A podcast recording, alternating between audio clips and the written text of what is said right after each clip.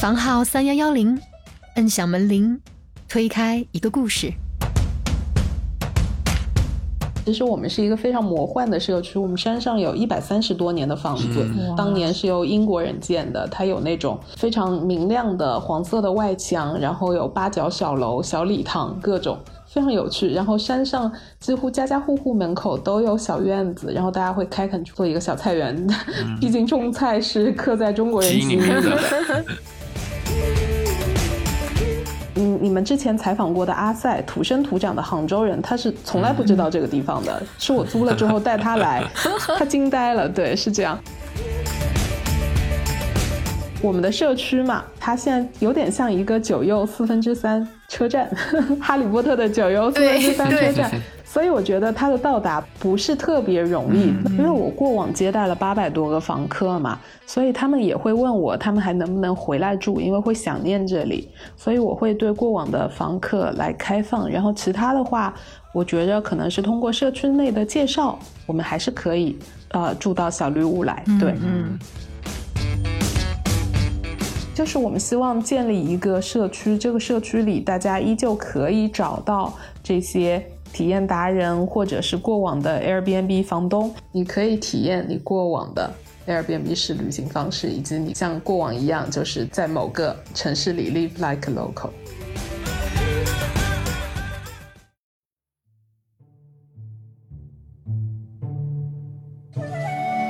嗨，小伙伴们，大家好，欢迎来到我们的播客房号三幺幺零，我是范范。大家好，我是雪峰。啊，然后我们今天要跟大家聊的呢是艾饼走了以后，曾经的民宿房东和体验达人们现在都干啥去了？然后我们有没有发生什么变化？又有哪些事情呢？是我们一直在坚持的？对，今天我们邀请到的嘉宾其实是前面很多期节目都聊到或者说提到的一个人，是的，他叫林毅，然后是一位来自杭州的前艾比民宿房东。然后 请林毅先给大家打个招呼吧。Hello，大家好，我叫宁毅，很高兴认识大家。嗯，对。然后其其实从艾比走了以后呢，然后我就发现我跟宁毅的联系反而变多了，跟大家都变多了。对，这点真的还要感谢艾比的离开。然后就是艾比官方在全球是有一个全球十八个房东构成的那种房东咨询委员会，然后我们的宁毅呢就是中国区的唯一成员。但是其实呃我们都知道有很多人都舍不得艾比这种。呃，爱比营式的旅行方式嘛，所以宁毅呢就一直在带着我们全国还热爱着民宿和民宿旅行的小伙伴们呢，在保留我们这个社区的连接啊。就就打比方，我们的播客其实也是其中的一部分，就是会持续给大家去邀请这些每个城市都值得拜访的房东们呀、体验达人们呀来聊一聊播客，也算是让大家在去每一个城市的时候呢，都找得到自己人。比如说去杭州就要找宁毅哈。好，然后呢，我们的宁毅做的就远远不止这些，就是在今年爱比营宣布把房东端撤出中国以后，宁。是第一时间就代表全国房东跟爱比营的创始人博斯奇开了电话会，并且呢还获得了他的同意，要在国内保留爱比营社区。呃，虽然未来怎么样，我们现在还不知道，但是这几个月呢，我们倒是一起计划了很多好玩的事儿啊。然后我们要不然先请宁毅来跟我们的听众做一下自我介绍，然后我们再展开这些故事。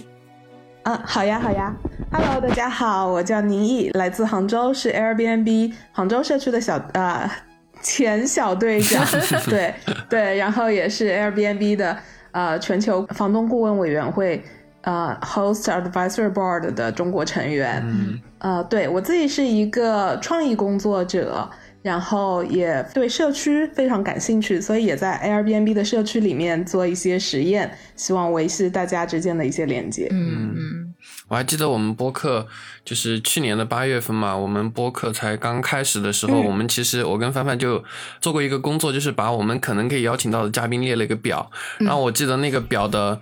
呃中后部还是最后一位，然后就写上了林一的名字。但是呢，当时我们俩讨论的就是我们什么时候才能够请得起这个人来给我们当嘉宾啊？重磅嘉宾。对，我们就在想说，我们我们播客要有多少个粉丝，或者说我们要做出什么样的东西之后，才才才能够去邀请。对，当时我们还一本正经的 讨论过这个问题。对，但是但后来真的就是因为艾饼走了以后，对，发现嗯哎、不，其实应该是我们当时九月份先在杭杭州见了一面之后，对就是之前其实跟您有见过，但雪峰跟您没有见过，没有哎然后然后我们在杭州见了面，然后发现嗯，好像有很多可以一块儿聊的共同话题、共同频道。再到后来艾饼走之后，跟宁毅的接触越来越多，然后就发现嗯，其实有很多事情我们是可以有连接，并且做一些有趣的事情的。没想到反而还感觉越来越好。主要也没有想到艾比会突然要走，但但是还好还好，我觉得每一个事情的发展都是顺应一种缘分的诞生，所以挺好的。对，没错。所以其实，在 Airbnb 暂停的这段时间，我觉着我们也是通过过往呃这个社区的沉淀，所以现在我们还在保留着某种某种连结，而且我觉得大家还有非常强大的这样的意愿，能把各个城市和社区串联起来。嗯嗯，对，我觉得这是非常珍贵的。我我我真的是没有想到，就是在我们播客，不管是在喜马拉雅还是小宇宙，也会有人给我们留言说，哇，没有想到还有这么有意义的一个社区的存在，没有想到喜欢 这样旅行方式的人还有这么多，然后加上有很多人他们还在说啊，其实我是喜欢这种旅行方式的，只是不知道有这样的东西存在，我才说，要不然你听一下我们播客，所以就就就会挺神奇的吧，还是希望，嗯，虽然。一个不太大众的形式，就是播客本来就是一个小众的东西嘛，然后呃，嗯加上我们播客在呃，加上我们播客在整个播客圈里也是一个非常非常小众的话题，呃，都还有人愿意来听和愿意来讲，我觉得就已经已经很好了。就包括其实今年我跟陈老师在嗯国庆节的时候还、呃收到了一个非常惊喜的事情，就是呃有一个小伙伴因为听了我们的播客，然后去做了民宿哈，然后陈老师还说啊，简直哦都不知道。应该是恭喜他，还是应该感到难过？因为呃，这个小伙伴，嗯，他才入行几天，好客观环境，对对，他他他好像是十月四号才注册的，嗯然后十月七号就在一个呃民宿平台的那个发帖的地方，然后就来写哦，是听了他的社凡凡区和嗯对，然后听了凡凡和雪峰的播客，然后嗯哎觉得还蛮有影响的，所以自己开始做民宿，所以我觉得这些都是可能我们播客还存在的理由吧，所以就继续呗。嗯，对，也是你们对这样的一份嗯、人与人之间连接的这种热爱，影响了很多人。嗯，对我一直我一直听凡凡说起，就是凡凡跟雪峰一起在做的事情，我就觉得特别说特别被打动，真的真的是有这样子小伙伴的，嗯。大家在不同的城市坚守着，所以我觉着我们的社区还可以依然有能力会存留下去。对，艾比厉害的其中一个地方就是，他虽然说叫离开或者暂停或者怎么样，但是他创造出来的这种连接，这种大家的这种共同的价值观，对这些东西都还在，并且在以各种各样的方式延续，包括我们待会儿可能会聊到嘛，就是我们可能在想要赋予它一种新的延续的方式，就是这些东西会不停的持续。嗯我觉得这一点是它蛮强大的地方吧，也是我们蛮强大的地方。嗯，对，对，对，这种价值观它其实是超越了国籍和很多其他外界因素影响的。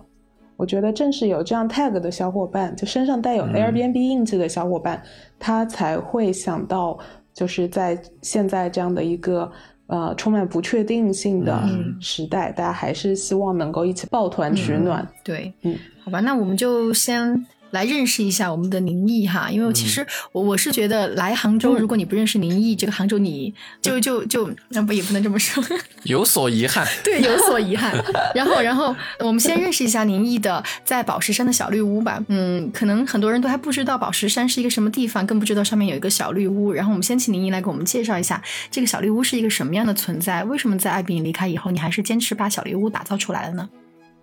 呃，我首先介绍一下宝石山吧。宝石山其实就是西湖北边离西湖最近的一座山，它就在北山街。嗯嗯北山街上，然后宝石山虽然叫做山，但是它身高只有八十七米，它是一座非常矮的，嗯对，但是延绵的非常长的一座山，对，它是那个杭州西天目山的一个余脉，对。哦然后宝石山，因为我喜欢宝石山，是因为宝石山非常的隐，它以前它是一座，其实算算作是道教名山吧，因为山上有一座东晋时代的抱朴道院，嗯，呃，那个对抱朴道院，抱朴子葛洪就以前呃隐居在这儿炼丹，嗯，对，后来包括屠呦呦她呃发明那个青蒿素，我记得当时是获得了诺贝尔奖吧，对。它这个方子其实就是来自于葛洪以前的医方，哇，是这样子的，对，还有这样的缘分吗？是啊，是啊。然后抱朴道院是在我们的前山，小绿屋呢是在宝石山的后山。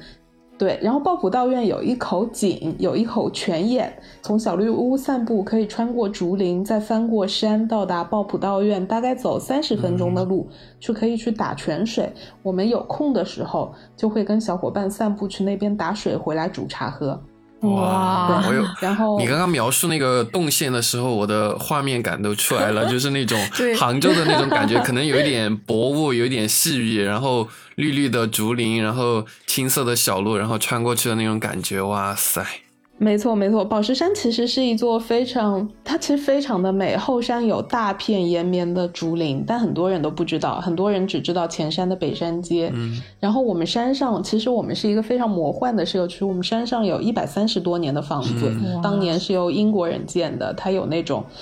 非常明亮的黄色的外墙，然后有八角小楼、小礼堂，各种。非常有趣，然后山上几乎家家户户门口都有小院子，然后大家会开垦出来做一个做一个小菜园。毕竟种菜是刻在中国人心里的，对对对，所以我们这里。小伙伴们也一起种了点菜，然后这几天收获了四个小番茄，就很开心。然后我们社区，对我们杭州社区 Airbnb 社区的小伙伴们，他们也会拿自己的植物，因为植物养在室内可能养的没有室外好嘛，我们这儿是露天的。所以他们就会拿这些植物过来托管到社区，那也给了自己一个契机，可以经常回来看看。哇，这太好了！我我刚才已经从陈老师旁边的眼神当中看到了他对我两个月以后离职的羡慕。先去趟杭州，陈老师可以一起来玩。嗯，对，我也还要等一个离职的契机吧，可能。还陈老师还是蒸蒸日上吧，你先别去。啊，对我我先。陈老师刚开始一个创业项目，他要是现在离职，那肯定不不是好兆头。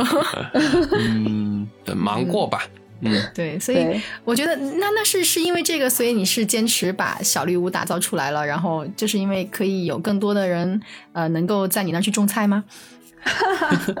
可以这么说。其实我觉得我保留小绿屋有一个，嗯，其实有几个点吧。第一个点就是我在搬进自己的家，就是我家还在装修之前，我在宝石山山下住了五年。哦，对，然后我住到新家之后，我因为我家是新式的房子，而且是在人口比较稠密的城西，然后我就是会舍不得宝石山这种非常幽静隐秘的这个氛围，所以我就回到山里。它原来是一个 Airbnb，我就啊在 Airbnb 就是暂停之后，我也没有把它挂到其他的平台上，所以现在小绿屋就相当于是我们的工作室。我希望它成为一个公共的空间，可以让大家随时来玩耍。然后第二个呢，是因为。小绿屋，它的就是宝石山，基于这样的地理位置嘛，西湖是杭州的心脏的位置，然后宝石山就处在西湖边上，所以呢，嗯，这个地方其实它非常的隐蔽，因为在山上，很多人是不知道它的，就是老杭州人。嗯，你们之前采访过的阿塞，土生土长的杭州人，他是从来不知道这个地方的，是我租了之后带他来，呃，对他才他惊呆了，对，是这样。然后其实很多人都不知道这个地方，所以小绿屋存在，其实它有点就是进可居闹市，退可隐山林。嗯，对，其实大家一进到小绿屋，它其实就好像从城市中央，就是虽然你身处城市的中央，但是你好像被抽离出了，居住在一个林子里。然后还有一个点就是，我觉着我们的社区嘛，现在它现在有点像一个九又四分之三车站，哈利波特的九又四分之三车站，所以我觉得它的到达不应该就是它进入这个社区，它不是特别容易。那小绿屋的到达也不是特别容易。如果我不给大家画一个路线图的话，其实是很难到访的。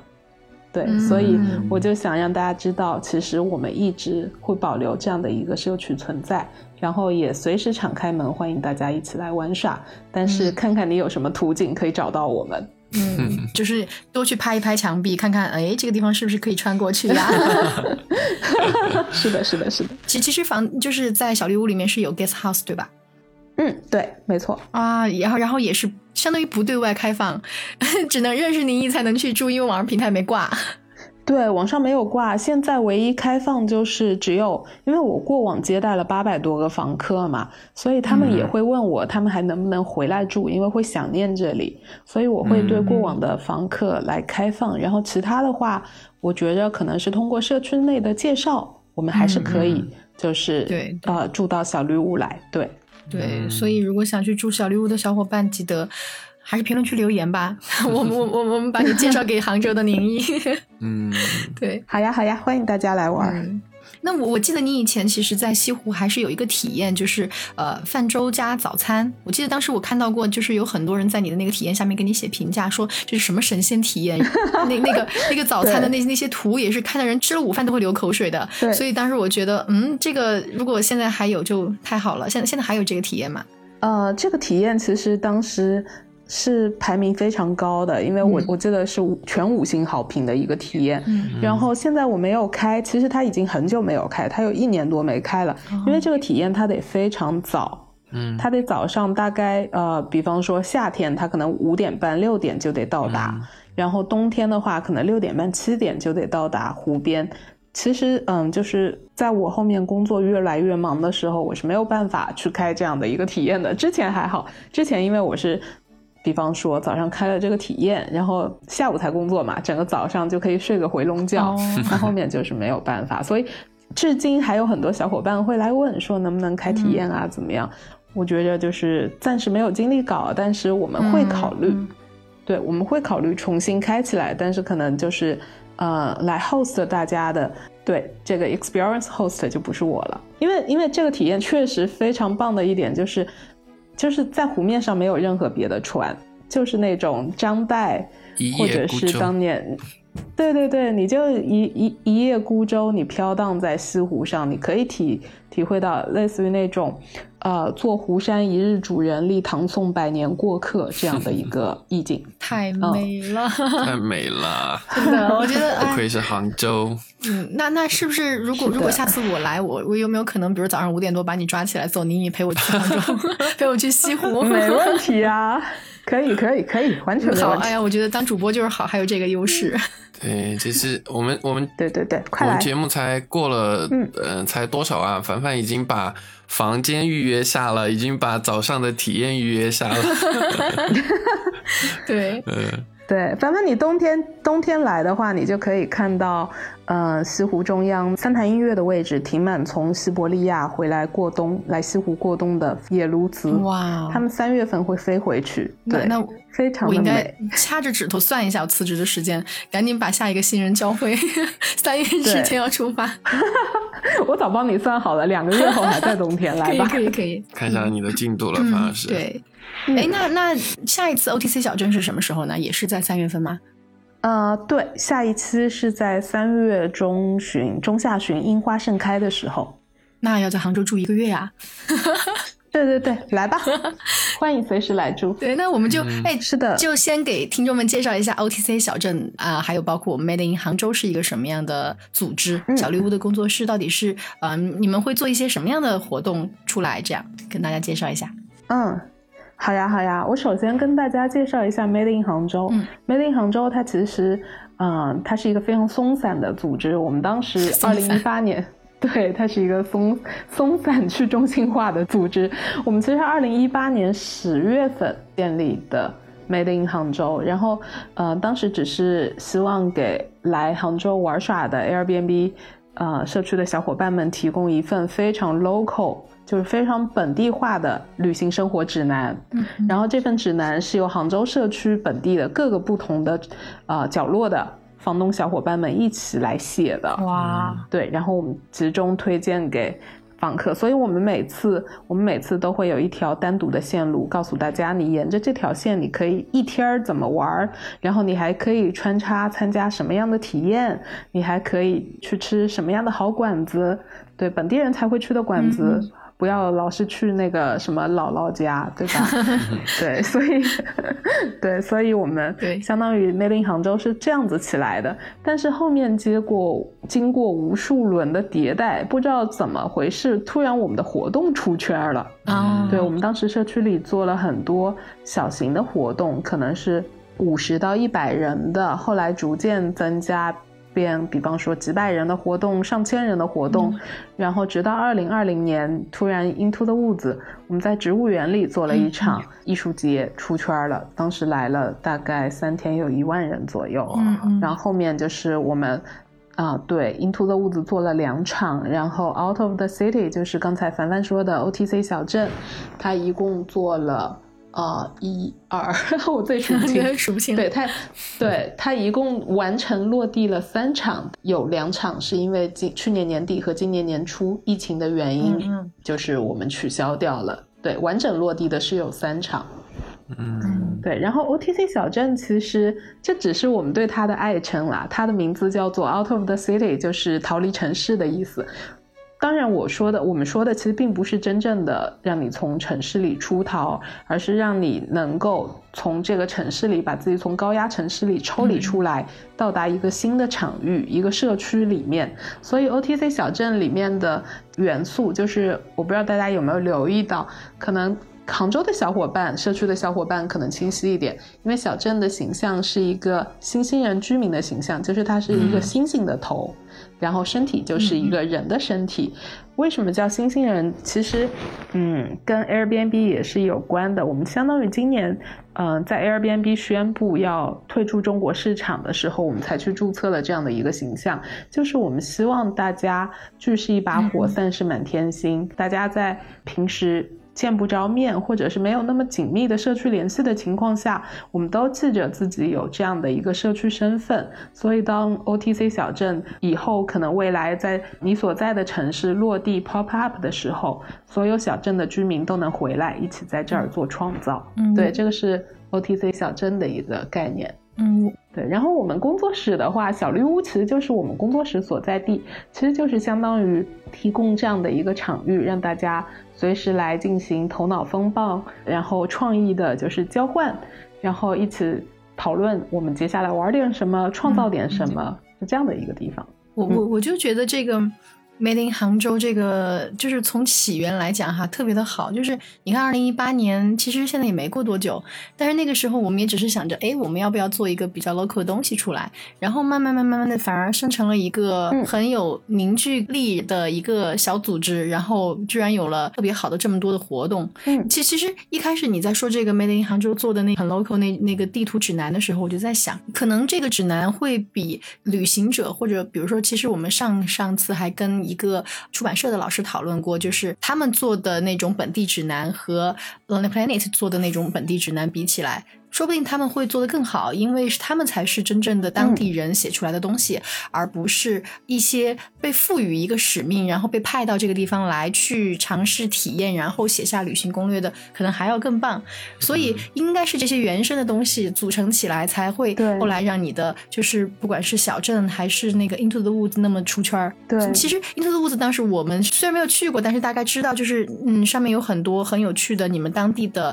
体验达人，然后有很多很有趣的当地的一些特色的手工艺品，就包括到后来你们有一次做 OTC 小镇的时候，我记得当时还召集全国的房东对、嗯到杭州去办这个，就是就相当于去摆摊儿。然后我当时看到觉得哇好有趣啊，当时其实挺想挺想去的。但是那次刚好因为是年底，你知道我做财务的，所以跑不掉，嗯然后没有去成，就就是去年年底嘛，所以嗯哦我们还讨论这件事情要不要报名的事情。对对，我跟沈工还还还讨论了很久，然后呃，但确实当时走不掉，所以 就觉得哎，这些东西真的其实如果能够不仅在杭州，而是在全国的话，其实真的特别的棒哈。对，嗯其实 OTC 小镇或者 Into the Woods 它的出圈是有一定原因的。一方面就是像刚才凡凡说的，嗯刚才不是在说那个 Lonely Planet 和旅行杂志跟我们有什么区别？因为旅行杂志，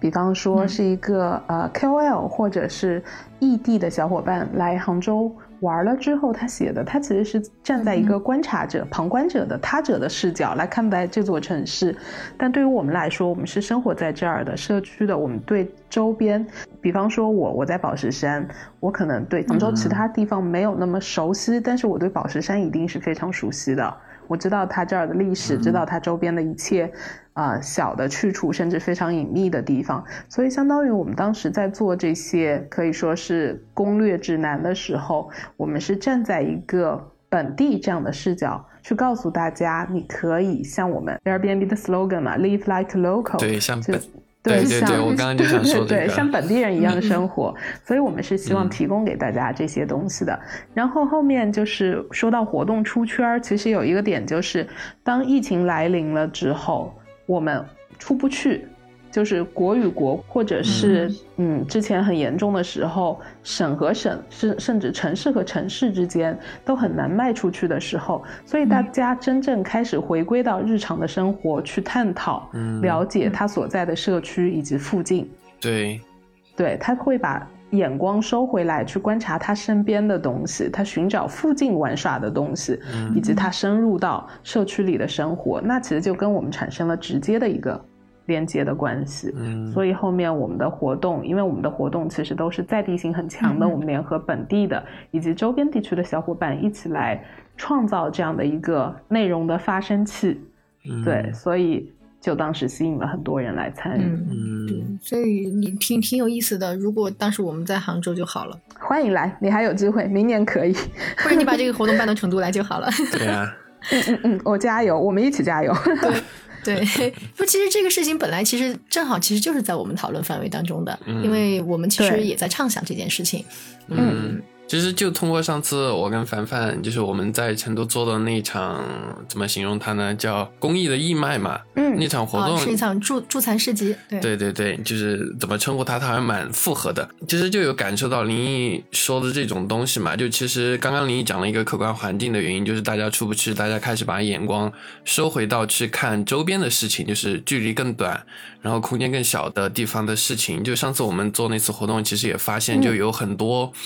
当然有很多是慕名而来的人，但是我们在现场收获了很多，就是偶然间发现，然后并且加入到我们参与进来，就是很 enjoy 的朋友们，就他们好像。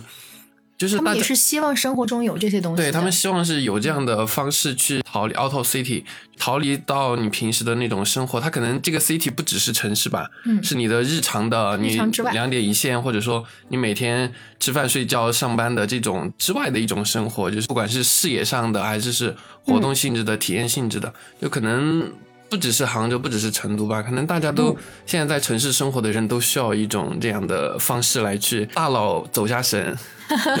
对对，我觉得这个就是嗯，希望我们未来是可以做到的一个事情吧。就是呃，虽然我跟雪峰我们在成都能做的事情，呃，比起你们在杭州做的很小，但是待会儿我们最后我们还会介绍一下我们接下来的那一场活动。但是嗯，我我们其实更希望的是，不仅有我们这一个小活动，而是我们能够把我们现在全国的这些有着这种分享感、体验感的。房东还有体验达人们，我们把他们能够串联起来，然后我们把他们的故事也在我们的播客可以展开。就比方说，呃，我们当时在临走的之后，我们当时聊过一些播客，就当时叫这顿酒留给艾宾的这些年。然后当时大家都说，就希望这帮有分享精神的人都在嘛，嗯，希望这样就是喜欢这种生活方式的人也在我们播客里面继续可以聚集，然后去展开他们的房源体验故事。比如说，我们记得最开始哈，除了聊那个就是我们第一期是一个日本房东以外，第二期开。开始我们收集到的苏州的依依和思文他们的那种 vintage 民宿，然后还有就是我们在成都的，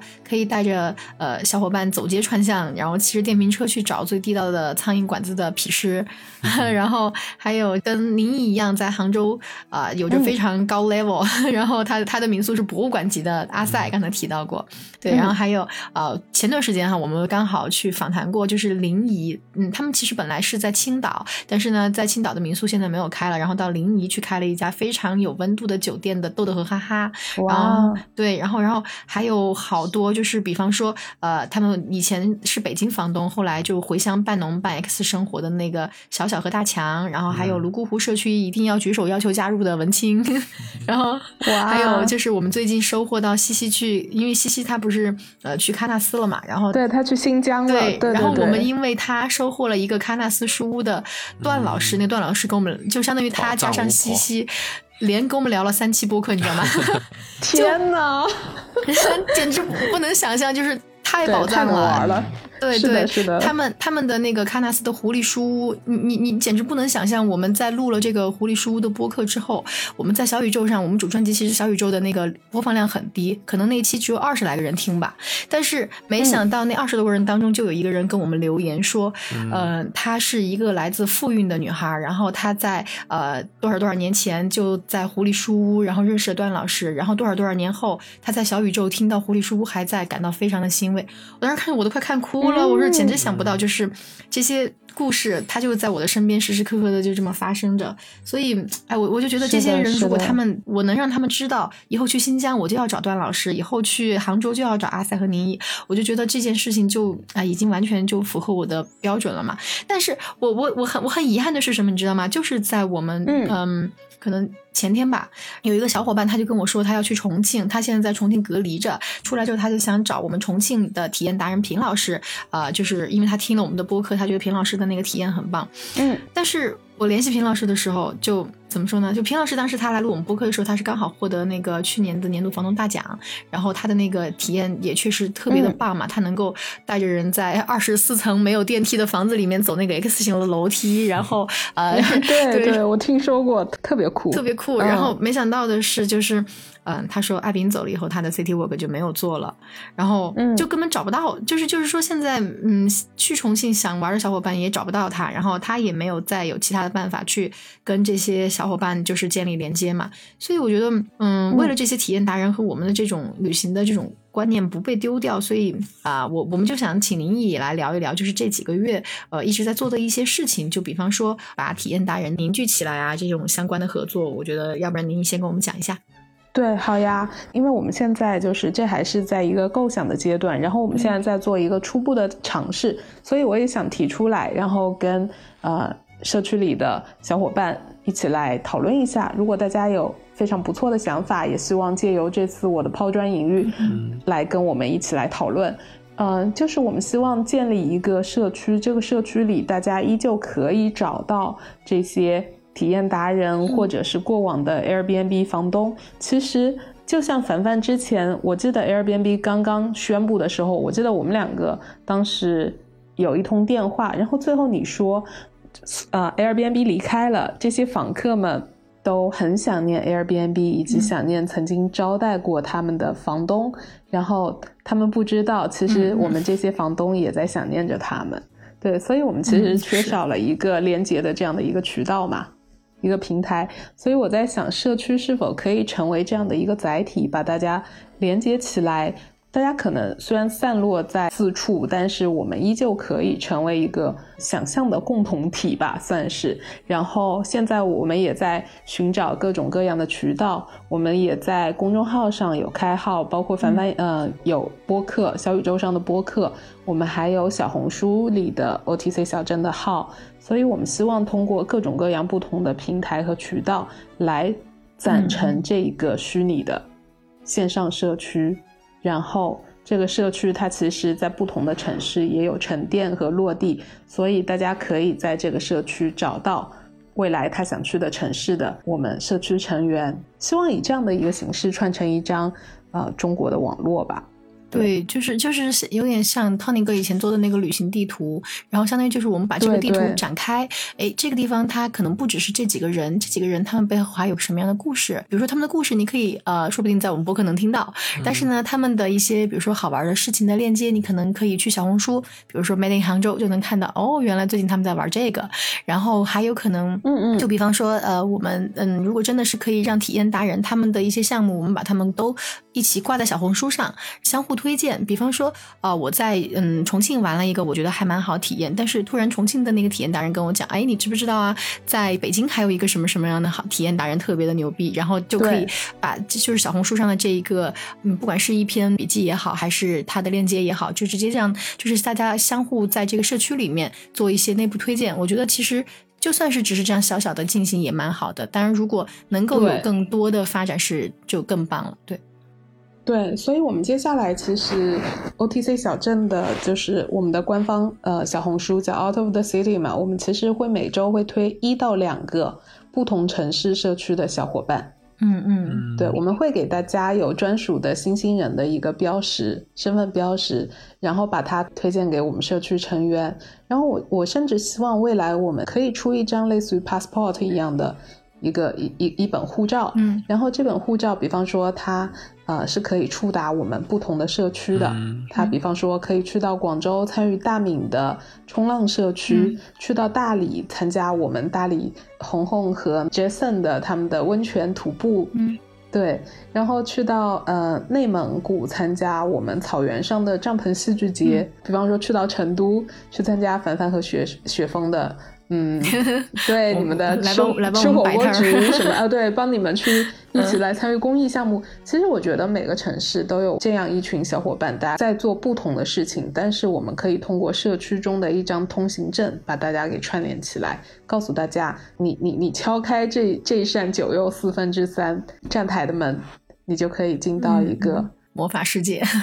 对，进到一个魔法世界，你可以你可以体验你过往的。Airbnb 式旅行方式，以及你可以进到我们这个社区，你可以像过往一样，就是在在某个城市里 live like a local。对，嗯，对。而且我觉得每个城市其实远远不止这些，就是有很多的房东，然后还有就是其他的体验达人。其实可能你真的是需要深入到这个城市里面去的时候，然后你才会有更多更多的链接在你的这个 passport 上面发展出来。就可能呃有很多东西，也许。连宁毅都还不知道，连我们也不知道。然后，呃，但是它真的就会生长在呃你未来的那一趟旅行当中。所以我觉得这个就是嗯蛮好的一种旅行方式的呃拓展吧。所以嗯，我们还是很强烈的希望，就是真的哪一天我们把这个 passport 推出，然后上面一个大大的星星人标志，就是一个小人头上有一个顶着一个黄色的星星，然后我们它就印在我们的护照首页。对对对，嗯，对，因为我想到，其实我觉得每一个点，就是大家讨论的每一个点，虽然现在可能我们看着它，其实可能比较难以落地，因为它现在可能只是一个 idea，就是一个非常小的一个想法，但是它都是非常珍贵的。因为我当时其实，在 HAB 的时候非常受触动，就是 HAB 就是那个房东咨询委员会，对对对，房东咨询委员会，就是嗯，不知道凡凡和雪峰有没有听听说过，就是 Airbnb 里面非常。出名的一个项目叫做 Open Homes 啊，我知道，就把自己的家打开，对对对，嗯，把自己的家打开，给到需要帮助的人，他们可能是受到了自然灾害的影响，或者是战争影响的政治避难者，所以 Airbnb 其实这个想法并不是由 Airbnb 提出来的，而是由他的一个房东在当时美国就是呃哪个州，可能是 Kansas 还是哪里的，就是遭受飓风影响。很严重的一个地地方，对，然后是由一个房东提出来的。他说：“我愿意把我自己的家提供出来，给到那些需要帮助的人。”然后 Airbnb 迅速的建设了这样的一个渠道，迅速的通道给到大家。所以我觉得每一个想法都非常的珍贵，在我们这么多人都想留下这个社区的时刻，嗯，我觉着我们可以集大家的力量一起来做建设。其实艾艾比营的。离开或者叫暂停嘛，令人惋惜的。对我们来说，影响最大的点就是刚刚我们畅想的所有东西嘛，它其实可以很顺利的、很方便的就可以完成的。但是现在的话，就可能我们需要花更多的时间，需要花更多的力量，才能够达成一些呃达成过的事情。所以，嗯，对我我觉得其实不是，我觉得在艾比营曾经在的时候，嗯。我我我觉得可能林毅那会儿他林毅可能也想过要做这样的事情，但是因为艾比在，所以啊，那就先不忙推进，我们慢慢推进，或者等艾比的一些动作，让我们慢慢等也是 OK 的。但是现在既然他们不在，然后只能靠我们自己的话，其实我反而觉得这个事情可能进行的还会更快一些，可能规模更小，可能就是更轻量化，可能需要找到这些人的时间更长。但是，呃，我觉得我们做这件事情的这种这种驱动力吧，就会其实比以前强很多。对，会更强。是的，是的。以前以前我总觉得，毕竟你看，Made in 杭州从二零一八年开始，现在已经四年多了，四五年了。我们还是 一步慢慢的就是大家都觉得你怎么一点都不急呀？我说，哎，就是做实验的过程，做错了的话稍微偏一偏，再做做看嘛。但是现在的状态就是 Airbnb 撤出，然后其实我们的社区保留，它其实是在一个流失的状态中的，因为大家可能并不知道，我们并不认识社区中的每一位小伙伴，毕竟我们在中国有几十万的房东和。对难以计数的房客，嗯所以我觉得就是我们并不知道他们中的每一个人，他们也并不知道我们还存留这样的一个社区，所以我们其实是有在争夺时间的。我们希望告诉大家，这个社区还在。所以其实凡凡说的没错，现在我们有更强的驱动力去做这样的一个事情了。对，对。然后我也知道，就是呃，上次六月份跟 Nate 打电话嘛，就说到保留中国的社区，然后他也。表示了同意，并且说未来有机会他也要来参加 Out of the City，就是参加我们小镇的一个活动嘛。所以我在想，就是其实我们在做这个事情，它还是有意义的。呃，我们在通过一种方式保留我们这样的一个共同体的一个存在，然后我们也嗯通过这种保留这种连接，对，让大家在这个社区里留有一种归属感。嗯，其实那那次哈，我我本来跟雪峰还想讲一期播客，就是讲我那次原地旅行。然后呃，我的原地旅行其实跟就是很多人说的啊，我们本地游啊这种还是有一点不一样。就是因为我所谓的原地旅行，是我真正住到我在的这个城市，因为当时也不能出，我我是在成都不能离蓉嘛。但我真的想，那我就干脆住到我们成都的某一个房东家里，我真的去近距离的观察他们的生活，跟房东聊天。然后你知道吗？我就住到了 Karen 家。Karen 他其实本身也是成都的体验达人，但是我对对那次其实去的主要目的不是去参加他的体验，而是想去住他家。哇！结果那天晚上我跟他聊天，我们本来其实已经呃有过很多交集，但是没有想到我们像房东和房客一样的聊天、聊生活、聊旅行、聊这种呃爱民的这种旅行方式，我们又聊到一个深夜一点多。所以 就嗯，怎么讲呢？我觉得这个是呃。不同的一种感受吧，就是原地旅行这件事情，我的感觉就是，我们如果能够在我们的。接下来的这些每一次活动当中保留下来这种连接，跟这一群同频道的人还是有这样的。不管以后我们能不能约旅行，不管以后我们能不能再约更多的呃大型的这种活动，只要我们保持这样的连接，我觉得就已经算是一个非常好的社区的存在了。所以，嗯，我觉得呃，虽然我们现在哈，就是我跟雪峰，我们现在嗯可能能办的活动都比较小，但是呃，我我没想到我这次一说，然后宁毅那边马上就说没关系，我们杭州可以联动。好，然后 对，然后然后一下子我就觉得呃特别的开心，就嗯，正好也就趁着这期播客，我们就来讲一下我们接下来要做的这一个活动吧。好呀，好呀。其实我我就回想起来嘛，就是在艾比走之前，其实我们就聊到了嘛，就是关于活动的部分。其实我们跟林毅比哈，我们不管是做过的活动，还是说活动的经验，还是说规模，来说都小得多。但是我记得那会儿我们就有在讨论一件事情嘛，就是说。艾比因他在中国，他把所有的城市把房东们通过不管是通过社区还是平台连接在了一起，但我发现啊，好像各个城市的社区，呃，大家有点分开，有点散了。但但当时我们还有过一个想法，我记得在我们播客筹备之初的时候，就是说，哎，其实现在大家线下活动受限，我们通过播客再加上活动，其实可以通过线上把。把城市连在一起啊，然后这本来就是社区存在的意义之一嘛，就是让大家有一个实际的连接。那会儿我跟雪峰还做了好多线上的那种讨论活动，什么十一国庆大家房价应该怎么卖啊之类的。对对对，当时还还就是有在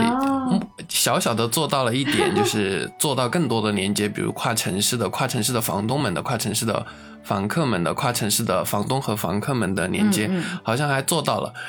嗯，刚刚又说到说下个月初我们的这个活动嘛，然后会跟杭州有联动，我就想到说，其实那些东西都在延续，只是说刚刚我表达了一些遗憾嘛，就是关于，其实这是艾饼走之后我第一次这么公，呃，如这期节目发出去之后，它就变成一个公开的表达我的遗憾。就这，这是艾明走之后我第一次公开表达这个遗憾。就是，但我回过来一想嘛，其实也在继续，嗯，只是说，嗯，可能有一些东西变了，但是我们想做的事情就。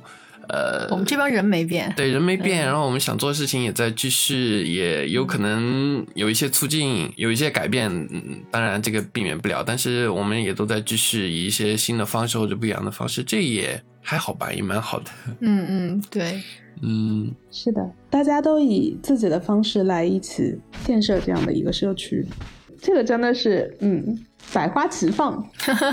对，所以，所以我我反而觉得也没那么遗憾，就是说，呃，现在就是方式变了一下，但是，呃，有可能我们不像以前阿斌每个月还有任务啊，大家必须每个月办活动的呀，但是现在，现在现在是现在虽然没有这个任务，但是，嗯，其实发现不需要有任务，自己也会想，会想念。所以，所以我觉得不管怎么说吧，我们就先介绍一下我们接下来会做的这一件事儿。我觉得也还蛮有意义的。嗯，对，就是其实刚刚提到了嘛，就是这个活动叫做小红花助残市集活动嘛。嗯，然后我们其实觉得它是我们通过线上的链接，把所有愿意参与的朋友的爱心汇聚在一起，然后的一次公益活动，让每一个人都可以很方便的参与一次公益活动。嗯，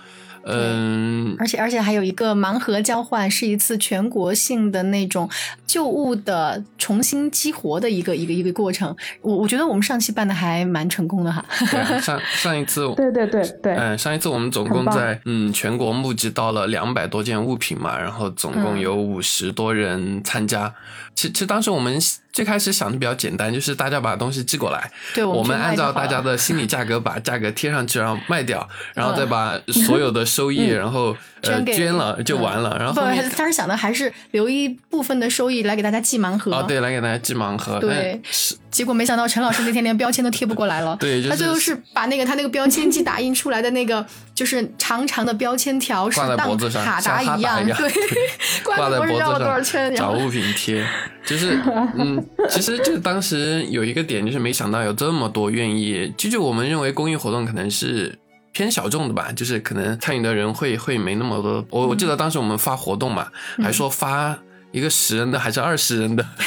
还是说二十人会不会报名报不满？结果后面就是开了一个之后又开了一个，然后就就还联系后台，对，还联系后台，麻烦再改一下，能不能再给我们扩一下容？然后其实很很多东西是大家寄过来之后。嗯，它不只是旅行有关的东西，不仅是一个旧物，很多东西是带着旅行的故事的。嗯，我印象很深的，对我印象很深的有一位朋友，他寄过来的东西，他说是在疫情前，我们还在可以自由旅行的时候，他来到了鼓浪屿的一片沙滩，自己在沙滩上找了沙子，然后做研磨、筛选什么的，最后做成了一个沙漏，呃，沙漏，哇哦，亲手做的，然后沙子的时间是四十四秒。所以他给这个沙漏取名叫 “四四如意”，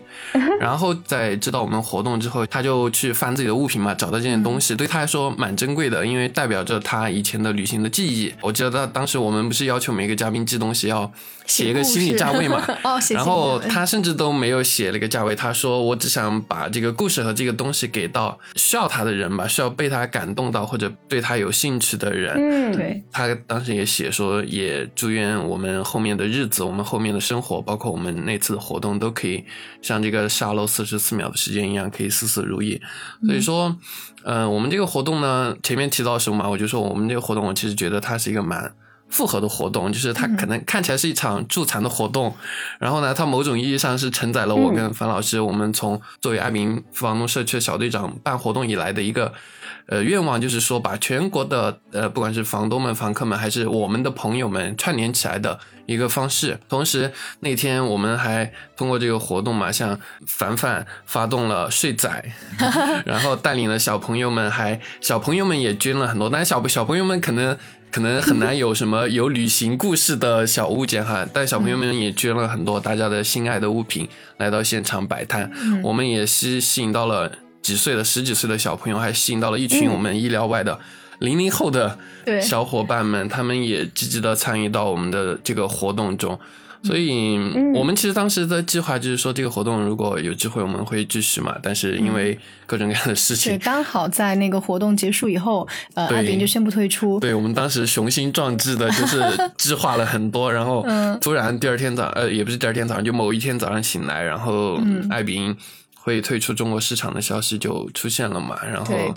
嗯，就像就像凡凡刚刚说到的嘛，凡凡和林一刚说的，以前我们小队长其实办活动是有一定指标，比如每个月呃一场或者怎么样。当时我们还想的是说。没关系，没有这个要求了，那我们要办肯定办自己最喜欢、最最精心准备的活动，反而不用有这个指标的压力了。但是，一拖呢，就是拖到现在，就各种各样的原因嘛。但是，是的，是的。下个月初我们就计划对把这个活动又延续下来，然后，嗯，像凡凡他已经做了很多的工作，我们去找到了之前我们一起合作的这个残疾人公益组织。包括他们也有一些更新，他们也有一些跟之前不一样的东西，所以这些东西都会在下场活动中可能会有很多不太一样的东西。嗯，是这样的，就是凡凡，是是这样的，就是刚才雪峰讲到说我们去联系那边嘛，其实他们现在也是把他们的那个手工坊重新打造了一遍，然后他们也是希望现在能够在那个地方有更多的呃愿意做手工，因为残障人他们很多人就是。他们的工作方式就是做手工，然后呃，他们也希望就是有很多愿意做手工。不管是呃残疾人还是正常人，还是就是小朋友啊，或者是什么愿意参加，都是可以去的。然后呢，同时他们也就是会承诺在那个地方给了我们一个展台，这个展台呢就会长期的把大家捐赠的这些物品哈做一个展卖，而且是一个无人商店的形式。在这个里面，我们是可以把它一直在那个地方放着，然后可能一个月左右我去做一次更新替换，然后把替换下来没有卖掉的一些物品呢，我们就来做盲盒交换，就是跟我们上次活动是一样的。其实我觉得我们上次。活动特别好的一点就是，我们把呃当天没有卖掉的这些虽然只捐了两千多块钱，但是对对，嗯，钱不多，只捐了两千多，但是我们。把后面就是剩下的这些没有卖掉的物品重新给它盘活了一次。比方说，我记得我是把 Cat 捐赠的一条项链打包在西西的盲盒里边给他寄过去了。西西拿着之后特别的惊喜，然后拍了一张特别酷的照片发给我。他配好衣服戴上的照片。对，然后我当时我就把那张照片发给 Cat，我说：“你快看，你的盲盒现在在西西手上。”Cat 惊了，Cat 说：“哇，没想到就是他的就是这条已经用不上的项链，居然能够新的生命，对，给他赋予了一个新的生命，就会呃，我当时都。”觉得哎，我这个活动怎么办的这么有意义啊？然后完了以后，我现在就是在想，有我们会把这个东西延续下去的啊。其中这一个原因也是这样，就是因为很多人大家断舍离的物品其实没有太大的作用，在自己家里放着也是放着，那还不如我们把它捐出来。如果卖掉了，那我们是可以给到残疾人朋友帮助。然后如果没有卖掉，我们也可以让它流动起来，让它去其他的新的家里面找一找，它有没有一个新的生命。所以我觉得嗯蛮好的。然后这次活动呢，我们可能就会在十二月三号。到五号在啊成都的城北橡树林广场举行，在这个之后，我们也是会先把这些当天没有卖掉的物品作为一个上新，就放在他们那个海源残障空间的展台上，然后我们以无人商店的形式来售卖。当然，这个期间我们也会长期不断的收集，就是大家的一些物品更新。到了下一个季度的那个季度末，我们就开始打包盲盒，给大家发出惊喜。所以，嗯，我觉得这一点就还蛮有趣的了。所以，我们就希望以后我们长期把这个活动做。下去就是，如果杭州的小伙伴嗯有愿意捐赠物品的，也可以直接评论区留言，我们嗯 就是给给你宁毅的联系方式，然后。嗯，如果是我们成都的小伙伴，你们都可以甚至直接就来现场，然后来当我们的店员。其实我们以前也有个店员群哈，然后那天我记得是我们成都啊召集了十来位小伙伴吧，然后没想到后来越来越多。对，然后现场还来了很多。对对，然后嗯，当时来的小伙伴都是每个人非常热情的在呃，就是了解这些物品，就是他们自己都会去想，哎，这个后面是有个什么 故事啊？为什么这一张海报一九二七年的海报会出现在成都的市集上？哎，这个牛铃是怎么回事儿？然后这。这幅画，哇天呐！没想到画这幅画的人，就是他有一个人捐了画嘛。没想到画这幅画的人就在我的旁边，哇！这这这这位画家就在旁边站着，所以就蛮蛮好玩的那种。就是说，如果有小伙伴也愿意参加我们的活动的话，可以十二月三号到五号就到城北橡树林来找我们，然后或者评论区给我们留言，我们也会联系大家。对，嗯。好呀，好呀，好呀。嗯，然后，然后可能有些小伙伴现场不方便来啊，或者是但是听到我们播客到这里是愿意捐赠一些物品来参与盲盒交换的话呢，可能哈现在就除开杭州和成都之外，其他城市都需要大家自付一下邮费。对，因为因为我们现在没有爱彼迎赞助，我们很穷的。然后上次爱彼迎给我们兜底，把邮费什么掏了，不然可能两千多都捐不了。可能对我算了一下，可能就只能捐一千多。然后，然后现在就是，如果大家是愿意捐赠自己家里断舍离的这些小物品的话，啊，也是欢迎大家在评论区是给我们留言的。呃，只要东西卖出去了，我们后来给大家返盲盒的邮费是会包邮的哈。然后，然后，对对对，所以就嗯，也很期待，如果有小伙伴听到这里愿意参与，对，是这样的。就这个活动有一个，就是办完之后才发现的，算是我们灵光一闪嘛，就是关于返盲盒这个事情，就是。呃，我我自己养了猫跟狗，所以我实际身体力行参与过的宠物就是小动物的公益，其实多一些捐捐款啊，或者说呃有一些活动支持什么的。就是一般你参加公益活动会给你一个证书，或者说某些平台上有给你一个勋章。但是我觉得我们其实号召大家是寄说有有着旅行故事的物件过来，然后我们给它返回过去的，嗯，可能也不只是一张 JPG。嗯，也不只是在某社交平台上一个头像，而是一件真实的物件，就像西西那个项链一样。我不知道他后面戴了多少次，但是 他给我返图的时候的那个 N 多个感叹号，那个 N 多张图，我可以感受到说，嗯，我们以这种反盲盒的方式让大家参与到这个公益活动中。